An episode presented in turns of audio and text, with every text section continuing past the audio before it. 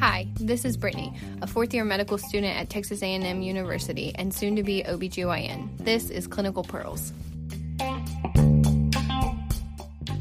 In our immediate last podcast, we covered when to admit the pregnant COVID patient. But still some questions remain, like when is delivery indicated? So in this session, we're going to continue our discussion of the OB COVID patient based on the newly released February 2021 SMFM guidelines for COVID management during pregnancy. This session, timing of delivery.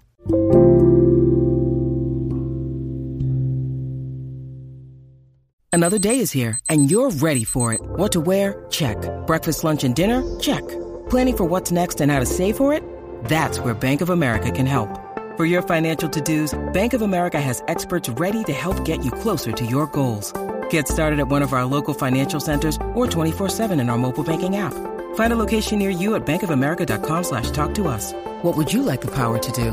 Mobile banking requires downloading the app and is only available for select devices. Message and data rates may apply. Bank of America and a member FDIC. Let's start this review by quickly touching on the less sick patient, right? These are the asymptomatic or the mildly symptomatic patients. COVID-19 positive status is not an indication for delivery, and delivery should be reserved for the routine obstetrical indications medically indicated deliveries should not be delayed solely because of COVID-19 positive status. In other words, if you have a patient at 37 weeks with some hypertensive disorder of pregnancy, then she still requires medically indicated delivery in an asymptomatic or mildly symptomatic positive COVID 19 patient at 37 to 38 weeks without any other medical indication for delivery, then expectant management can be considered until 14 days after the PCR test result was noted to be positive or until seven days after onset of symptoms and three days after resolution of symptoms.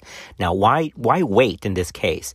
Well, this option allows for decreased exposure of both healthcare workers and the neonate to SARS-CoV-2 and decreased PPE utilization in areas where supply chains are limited.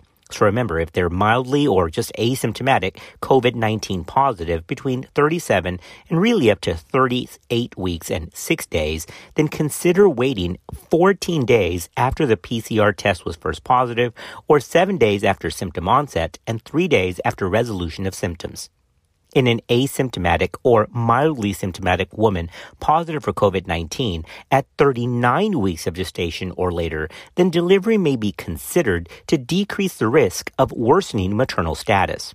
All right, so remember who we're talking about here in the asymptomatic or mildly asymptomatic woman who is early term, 37 to 38 weeks and 6 days, consider waiting until that acute phase passes.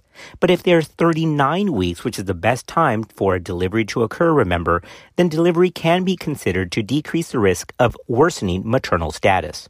Right, that takes care of the asymptomatic or mildly symptomatic. But what about those who are actually quite sick or have refractory hypoxemia? In pregnant patients at or after 32 weeks of gestation who have refractory hypoxemia, delivery may be considered if it will allow for further optimization of care. The severity of illness may dictate earlier delivery, however. Remember that neonatal mortality is directly related to gestational age. Neonatal mortality is 0.2% at 32 weeks and remains at this level or lower for each week thereafter major morbidity occurs infrequently at these gestational ages as well. Morbidity is 8.7% at 32 weeks, 4.2% at 33 weeks, drops down to about 2.8% at 35 weeks, and after 36 weeks is 1.8% there may be a benefit in reducing the physiological demands of pregnancy in certain patients, like patients who have COVID myocarditis or in cases of refractory hypoxemia.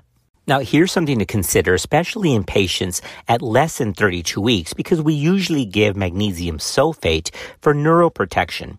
Remember, of course, that preterm delivery has been reported among infants born to women positive for COVID-19. However, it appears that many of these cases are iatrogenic and not due to the disease process causing spontaneous preterm labor itself. Decisions regarding the use of mag sulfate for neuroprotection should be individualized at, for those women that are at 32 weeks and below. Now remember, with severe respiratory compromise or COVID-19 related acute renal injury, it's reasonable to consider withholding or dose adjusting the mag sulfate especially in patients that are intubated, and watch intake and output of fluids because it may lead to pulmonary edema.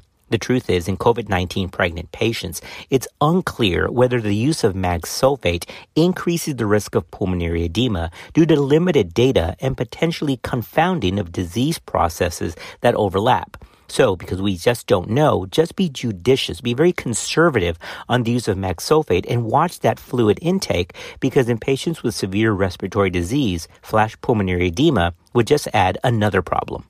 Patients that are critically ill are a separate situation. The timing of delivery requires careful weighing the risks and benefits for the patient and the fetus, especially in the critically ill patient. Decisions should be based on maternal status, concurrent pulmonary disease, critical illness, ability to wean off the ventilator, and ventilator mechanics. Of course, also the gestational age also should be considered. Now remember, a quick word about mechanical ventilation. Mechanical ventilation alone is not an indication for delivery. It still requires the entire clinical picture, especially the gestational age.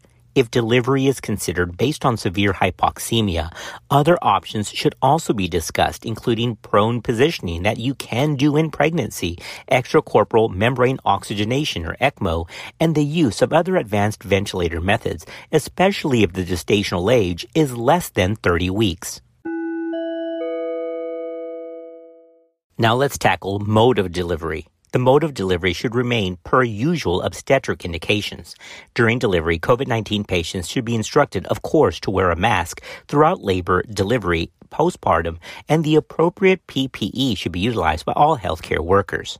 As we wrap up, a quick word about breastfeeding. Remember that to date, no COVID 19 viral particles have been found in breast milk of infected women, and breastfeeding is still encouraged and is a potentially important source of antibody protection for the child.